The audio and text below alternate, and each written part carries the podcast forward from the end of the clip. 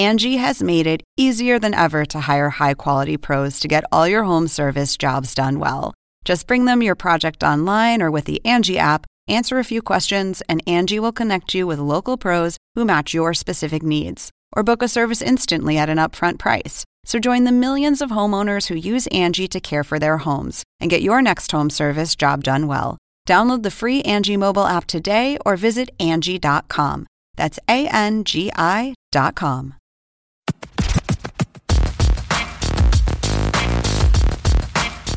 Welcome back to Hang Time Podcast. Sekou Smith in Atlanta, John Schuhmann in New Jersey, my main man. The 2018-19 season is upon us. It's right here. We can see training camp in the distance for all these teams around the league. So we're cranking up a little bit here with division previews. We've already done the Pacific Division. This is our second preview. The Atlantic Division. Shu, this is close to home for you. I know, obviously. You know, you being located up there in the tri-state area and having access to several of the teams in this division, you know, in close proximity to you. Boston is most people's pick for the cream of the crop in the Eastern Conference. I'm going to start with Boston and ask you: Is that the team that you look at and say they make all the sense in the world with Kyrie Irving, Gordon Hayward coming back to what we saw from them last year in the Eastern Conference Finals team that they should be there in, in that seat at the top of the East? Absolutely. Yeah. Um, I think they have everything basically. I mean, they had the number one defense in the league last year, and they have on offense Kyrie Irving, Jaylen Brown, Jayson Tatum, Gordon Hayward, Al Horford, and then even like a you know spark plug off the bench like a Terry Rozier. So I think they have the ability to be the best team in the East for sure, and also maybe the biggest threat to the Golden State Warriors in the postseason, just because their ability to match up and play different ways and play small with Horford at center, uh, who's a mobile guy on both ends of the floor and, and a fulcrum on both ends of the floor, but also play big and, and have a guy like Aron Baynes who can absorb some of the hits against a guy like Joel Embiid in the in the Eastern Conference playoffs. So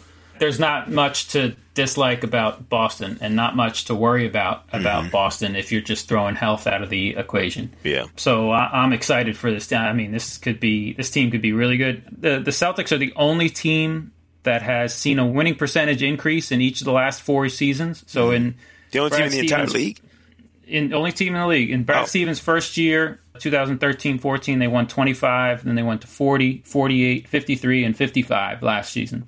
And they can make it five in a row for sure. Yeah. Um, I see them as a 60 win team, and the best team in the East, unless unless uh, you know one of these other two teams that we're going to talk about in this division takes a big step forward. Right.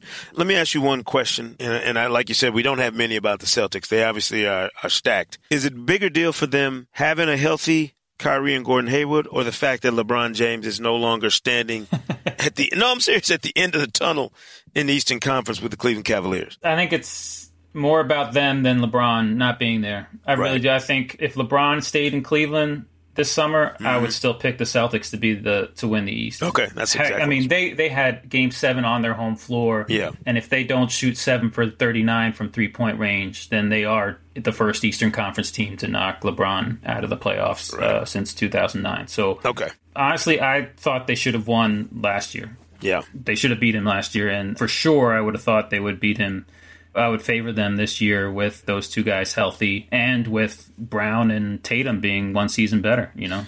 Most people are looking at, at that division and at the Eastern Conference in total and saying Boston won in a lot, you know, most people saying Philly too, but I'm going to switch gears. Is it me or are we overlooking the Toronto Raptors?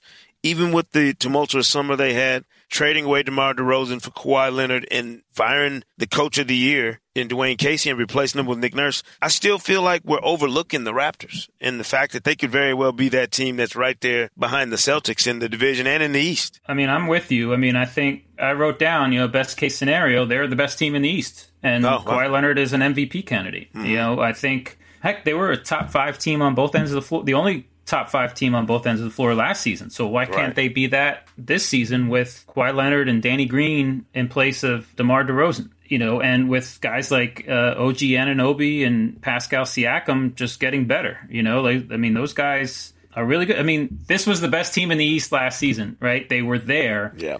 They just had a meltdown of epic proportions um, in the conference semifinals, right. and I still don't know how to explain it. I really don't.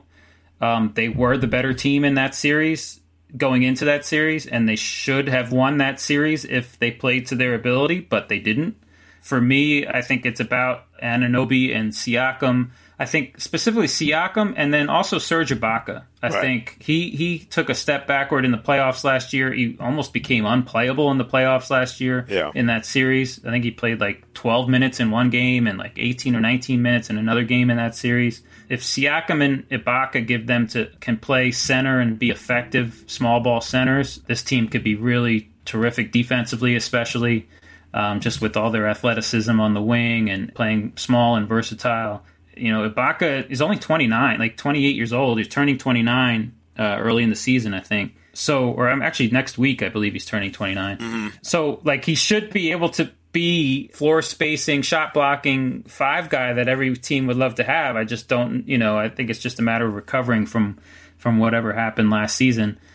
And so, he hasn't played yeah, in that space. In, yeah, he, I yeah, thought he's I mean, drifted away from that the last few years for some reason. Yeah, yeah. I mean, I think the the maybe the athleticism has taken a step backward, and that that's obviously tough. But maybe Siakam can step into that role. I mean, he's obviously got to shoot better. You know, he was an awful shooter this past season, but like I said, they have the potential to be the best team in the East. The potential is there. If Kawhi Leonard is healthy and engaged and back playing like he was a couple years ago, it's absolutely there. But, you know, there's also a worst case scenario where that's not the truth. And neither of those, uh, the Siakam or Ibaka, you know, has a better season than they did last year. And they're chemistry issues and they take a step backward on both ends of the floor and and you know then they're the third or fourth best team in the East. Right. I got one question for you about the Raptors and this involves Kawhi Leonard. Is it more important that Nick Nurse craft an offensive system around him or that they fit him into one. The reason I ask that is we've only ever seen Kawhi in a Spurs uniform. We've only ever seen him in the system that was already in place when he got to San Antonio. So as great a player as he is, do we know if his game fits anywhere? Can you take him from one, you know, side of the, the league to the other and have him be the same effective player regardless of the pieces around him. I don't think you design an offense around him. Mm-hmm. And I say that because I don't think he's he is great at making plays for others. Mm-hmm. You know, he got he's gotten so much better at shooting and scoring on his own one on one or just in pick and roll, but he doesn't have the vision and you know the ability to to sort of make plays for other. I mean, I think you know, we saw DeRozan take a big step forward in that last year, and I think his last year, DeRozan was better at sort of making plays for other guys than Kawhi Leonard was. And, and I'm just talking about that specific skill. Sure. Than Kawhi Leonard was uh, two seasons ago when he was, I guess, third in MVP voting or second or third in MVP voting. Right. I think it's more about building a system where where he fits in and he's a big part of it. And obviously, when he's on the floor he's a big part of it, but where, you know, you're not depending on him. You don't want to get you want the ball to move like it started to do last season. And you know where the ball just finds the open guy and it's not about one guy creating for four others. Not trying to cater yeah i mean I, I, thought they got themselves in trouble trying to cater you know to certain guys. And when it turns out they were a better team when like you said they involved all those different guys. I mean, they have a lot of guys can make plays. Lowry, yeah. uh, Leonard, Van Vleet, uh, Van Vleet yeah. even uh, Wright to an extent. Right, uh, Delon Wright. Sure. And I think even Anunoby in summer league, they started they put the ball in his hands a lot to help try to get him to develop you know the on the ball skills. Yeah. So I, I, think there's plenty of playmaking to go around for you to try, you know, so you don't have to build a system that's dependent on one guy to carry the load. Right. From the Raptors to what is undoubtedly my favorite player and favorite team to keep an eye on in this division, and perhaps in the entire league.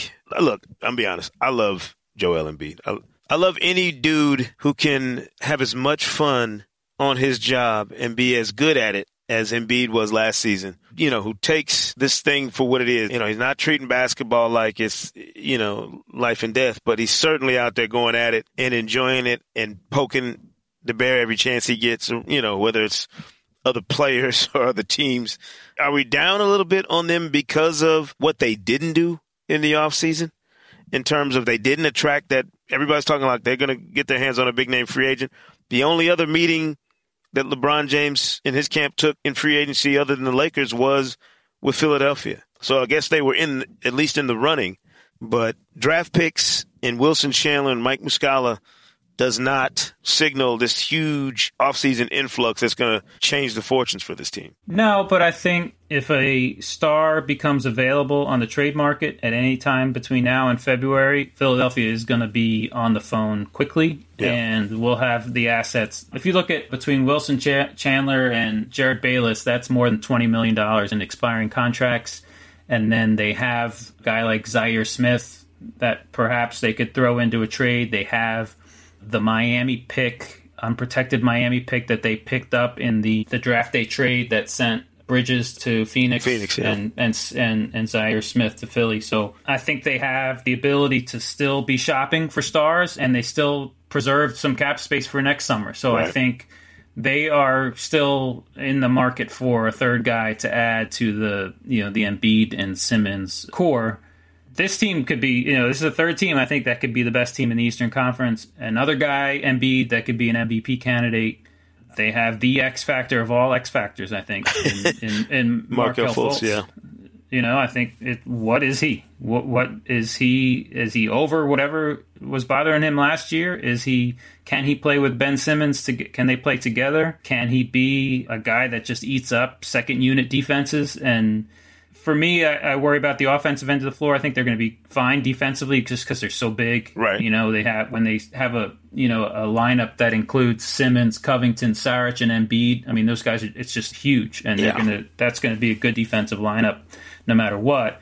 I think it's a matter of recreating the offensive success that they had in the second half of the season, sort of through the first round of the playoffs last year. With the departures of Belinelli and Ilyasova, those are two keys to that. And so it's about recreating the, the sort of the player movement they had with Bill and Belinelli, the the spacing that they had with Ilyasova. Sure. Fultz is a is a totally different element. But then I also worry about a little bit about them getting caught between styles and sort of the the pace of Ben Simmons and then the sort of the slow, deliberate post play of Embiid. Like right. they have to be able to put those together in in the in in a cohesive way. Could Simmons have done enough work on his shot in the offseason to change the dynamic for them? For himself know. and for like, them I, as a I'm, team? I'm curious. Yeah, I mean, they, they need both of those guys to be able, both Simmons and Fultz, to right. be able to make a shot outside of 15 feet. You right. know, they can't. I think it's not just about Fultz being able to shoot. Simmons has got to be able to do it too. You know, Boston took advantage of his uh, inability to shoot. Like yeah. they played him um, Perfectly, played off yeah. of him. Yeah, stayed in front of him, and if you stay in front of him, he's got you know he, he's it can be a struggle. So he's yeah he's got to develop that shot as well. And up, so I'm curious to see both of those guys in the preseason. Heck, you know I don't even need to wait till um, October. You just look at their shots and how comfortable they are and how confident they are and look at the form one of those first couple preseason games and you'll you know you might have a, much better idea of how good the Sixers are going to be than you know we know right now. Right. I'm going to have a lot of eyeballs obviously on on the Sixers this year. Um, but the one question about them just as a organization I'm I'm wondering about are they going to hire a GM like is it going to happen? Do they not need one? Um, great question. is Sam Hinkie still available? Uh, you know what? I'm curious to see what happens. I don't want Brett Brown to have to deal with that. You know, yeah. I think I think we've learned. You know, Thibodeau is still trying to do the dual role Van thing. Gundy, yeah, it hadn't worked yeah, out well for a lot of guys. I think we've learned that it's best for coaches to coach and GMs to do their thing. Right. Um, it is curious that now it's been uh, more than three months since Colangelo resigned. And there hasn't even been like there hasn't even been like rumblings about them being pressed about doing something like that. You know, about True. figuring I out mean, a successor yeah, yeah. There's been sort of rumblings that they're going to keep waiting. You know? Yeah. But like I said, I mean, they have tools to make impact trades right now. Right. And you never know when somebody's going to come on the market. You know, uh, a Kemba Walker could go to the Hornets net tomorrow and say, "Hey, I want out of here," you right. know, or something. You don't know, go start else. any rumors, Ron. Don't don't go yeah, start. No, no. I mean, I don't want to say, you know, I'm, I'm not,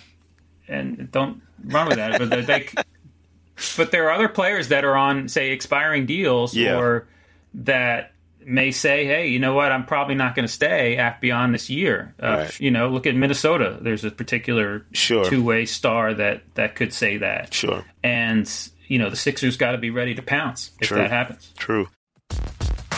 Um, One place where they don't have to worry about dynamic between the front office and their coaching staff is New York.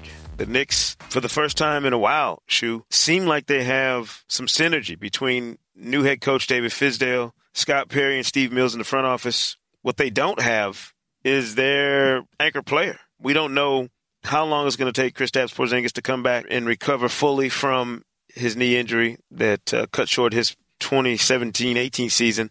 What are you hanging your hat on if you're the if you're a Knicks fan and trying to feel hopeful about not just this season but the future? Do you have to see Kevin Knox, you know, become a rookie of the year candidate?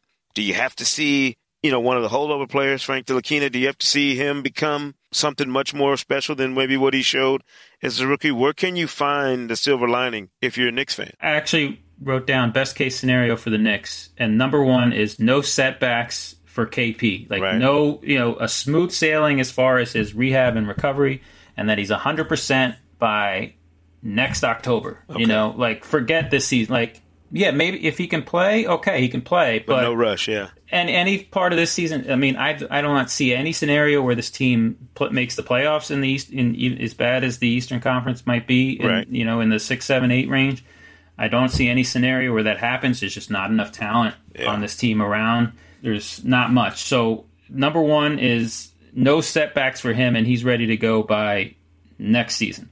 And after that, I think it's Ntilikina's development offensively, off the dribble. I think he's like an impact player already defensively, but offensively, he's got a long way to go. Yeah. So you want to see a step forward in that way. You want to see, you know, David Fizdale come in and, like we talked about with a couple of the Pacific Division teams last week, you know, set a foundation both offensively and defensively and culture wise, and you know, set something up for the next few years where they can build off of. Even if even if this is a you know a 15 to 20 win season or whatever it is, as bad as it might be. And then yeah, for Knox to translate some of the his summer league success to, to regular season, you know, and I don't think there's much pressure on him to do that. You know, it's about getting his feet wet and, and learning the NBA. And then uh, otherwise, I think it, it could be about you know unloading a Courtney Lee or a or Right. I don't know figuring out what's going to happen with Joakim Noah because you know we know they have dreams of making a splash in free agency next year, but both of those guys have contracts that go beyond this summer. So that's you know Courtney Lee has like 13 million in 1920 and Noah has 19 million is getting is owed 19 million in 2019-20. So they they can unload some of that or, or come up with a buyout agreement with Noah to increase their cap space for next summer, I think that's obviously important to them. So what Uh, you're telling me is if I'm a Knicks fan, I just need to don't worry about the wins and losses, please. Don't even think about the wins and losses. Right. I, I mean, I hate to tell a team. You know, I hate when when fans like root for their team to lose. That's the one thing. Like players go out there to win, Yeah. and coaches are trying to win. So I don't like that aspect of you know NBA basketball when fans are rooting for their team to lose. But I'll just say, don't worry about the wins and losses with this team. It's Right. about Ntilikina sta taking a step forward, Porzingis getting healthy, Knox getting his feet wet, and maybe if you can set yourself up better for 2019 than you already are. Right. I do feel like there's a reason to be hopeful if you're Knicks fans because you do have some. Finally, it looks like you have some stability in structure in place in terms of the framework provided by your front office and the coaching staff. So hopefully they get a chance to build a solid foundation, even if, you know, like you said, though, not be concerning yourselves with wins and losses. The last team in the Atlantic Division that we're going to focus on is one that I think, Shu, personally, this is my pick to be the surprise team in the division and maybe in the East in terms of what the expectations are externally and what they might be capable of if they take that next step. And that's the Brooklyn Nets. And I love Kenny Atkinson's approach when he got there. He understood about developing young players and developing a system. I think he learned well, you know, from his time specifically with Mike Budenholzer in Atlanta and how to kind of set the dial, you know, for a young developing team and how you bring guys along. And I, if you look at some of their young guys, just the strides they made since he's been there has been really nice. You know, he and Sean Marks had history together, so clearly they got in there and, and worked in tandem in terms of figuring it out. But do they have maybe sneaky playoff potential in the East if if things fall right for them? I was looking at that. I wrote, you know, best case, I wrote eight seed question mark, and I think they're better than Atlanta, Chicago, Orlando, uh, New York this season for sure, and maybe Cleveland, Right. right? So like that would put them tenth in the East. Okay. And then it's a question: Can they leapfrog Charlotte, Detroit, or Miami? Right. Like and get into that mix. They'd have to have best case scenario. Like things would have to break yeah, for them. and yeah. It, for me, it's like yeah, it's, they've done a good job developing guys, and guys have got better. Right. But my question is, how much better can some of these guys get than they already are? So I put worst case scenario is that the young guys are who they are, Mm-hmm. right? And that there's no real top 50 player on the roster. Right.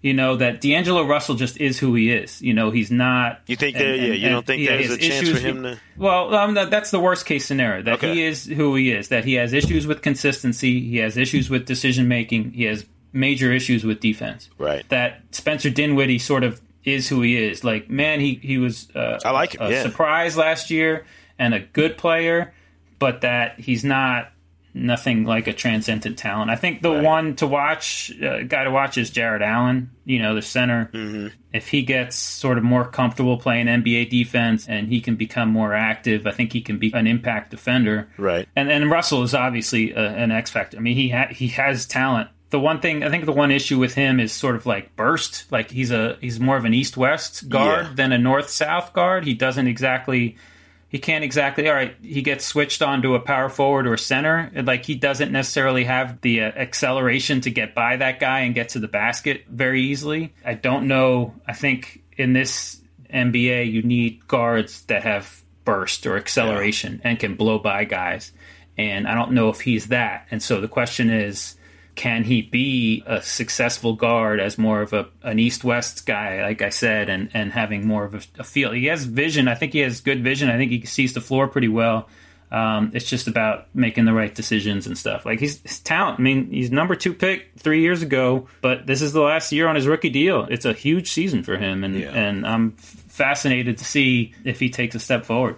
He's got such crazy confidence too that I think that's always kind of been Yeah. his X factor. But it it runs out after a while, like where you have to have. and it can be a bad thing. Like I Yeah. mean, if you know, if he's, you know, there are times when he's feeling himself too much, you know, and that can be a detriment at times. He's got to be, you know, he's he's always got to know where his guys are on the floor, and he can he can make some brilliant passes. He's just not always in that mode. You know what I mean? Like it's interesting to watch him play. I think for the most part last year they were better with him off the floor than they were with him on the floor. They were better with Dinwiddie running it, running the offense than with Russell. But then when Russell came back from his injury, Dinwiddie took a step backward. And so I think both of those guys both in their last year of the contract, you know, I don't know if either one is the point guard of the future for the Nets, and I think that's a big question for them. I think there's another thing about the Nets that has been kind of admirable. You see a lot of franchises shoe when they know they're not going to be very good. They kind of try and sell you this notion that hey, we're building for the future. We're building, you know, uh, a foundation for our team, and we're doing it. You know, we're trying to change the culture. Blah blah. They're one of the teams that's actually d- said that and done it. Like you can see it. It's a tangible thing watching the difference in how they've played the past couple seasons as opposed to when they were spinning their wheels before that. I like that they've been as straightforward about it as they have, and then you see some proof of it in how they perform. Do you think that's as about a guy like Kenny Atkinson coming in and just having that immediate impact on how they operate, or is that something organizationally that you think is even bigger? Maybe it's a thing that Sean Marks brings that in when he comes over and starts instituting certain things for those younger players. I think it's both. I mean, I mm-hmm. think Sean Marks is doing a good job as far as establishing establishing a culture from his spot, and then Kenny Atkinson's doing a great job of doing the same from his position. And then I think they work together really well. I think Yeah.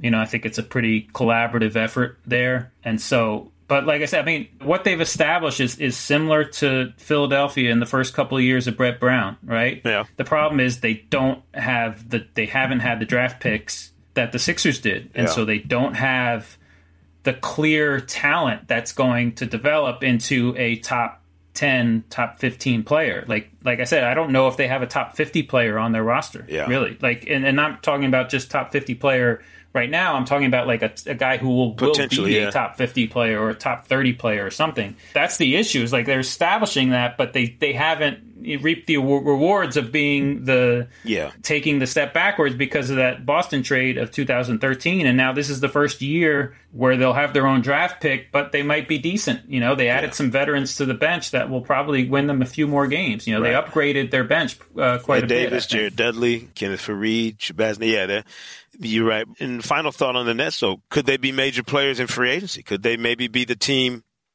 yeah, that, definitely. That, I yeah. think so. Yeah, I mean, I, I, mean, it's a matter. Yeah, it's they have the potential. They have a ton of cap space yeah. next year. I mean, uh, DeMarre Carroll, Faried, Jared Dudley. Those are three big contracts coming off the books. I have them as having like 50 million or uh, even more, possibly in right. cap space, depending on you know their options and qualifying offers and all that stuff. Right. For next summer, it's just a matter of is one guy going to take the leap? Is there two guys that that want to go together and and love the culture and go to that practice facility or blown away by the practice facility and want to live in New York? I mean, who knows? I, I don't know.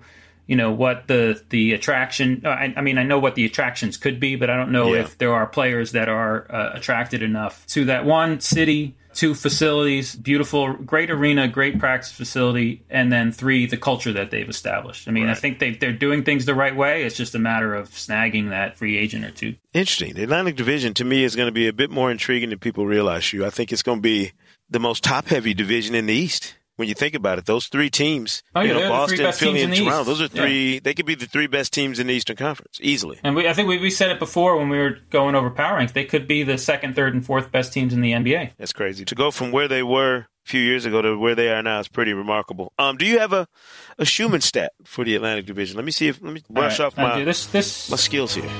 All right. In the regular season last year, the Rockets led for 66% of their minutes. I mean, mm-hmm. they they were they were ahead for 66% of their total minutes in the regular season. Okay. So the question is what team ranks second by holding a lead for 63% of their minutes last season? So this team yeah. I'm sure people would assume it's Boston because of how good they were and they got to the conference finals, but I'm going to say it's Toronto. No.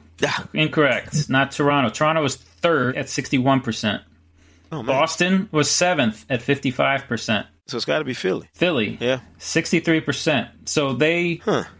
they were the best team in the first 6 minutes of the first quarter mm-hmm. and that they were plus 21 points per 100 possessions in the first 6 minutes of the first 6 quarter. That was the best mark for any team in either the first 6 minutes or the last 6 minutes of any quarter. So the Sixers in the first 6 minutes of the first quarter is basically as good as it gets for any sort of half of a quarter.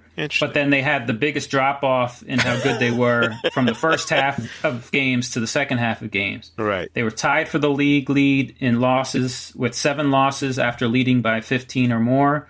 They were tied for the league lead with four losses after leading by 20 or more. Wow. So, you know, they were a, they would get off to great starts in the regular season and then, you know, fourth quarters were an issue. yeah. It's oh, kind of the story of their season. Yeah, playoffs though. Remember they they had some big fourth quarters yeah. against Miami in the playoffs, so yeah. they sort of just solved that issue in, in, the playoffs. But it was an interesting. They were an interesting team where they, like I said, they held the lead for sixty three percent of their minutes.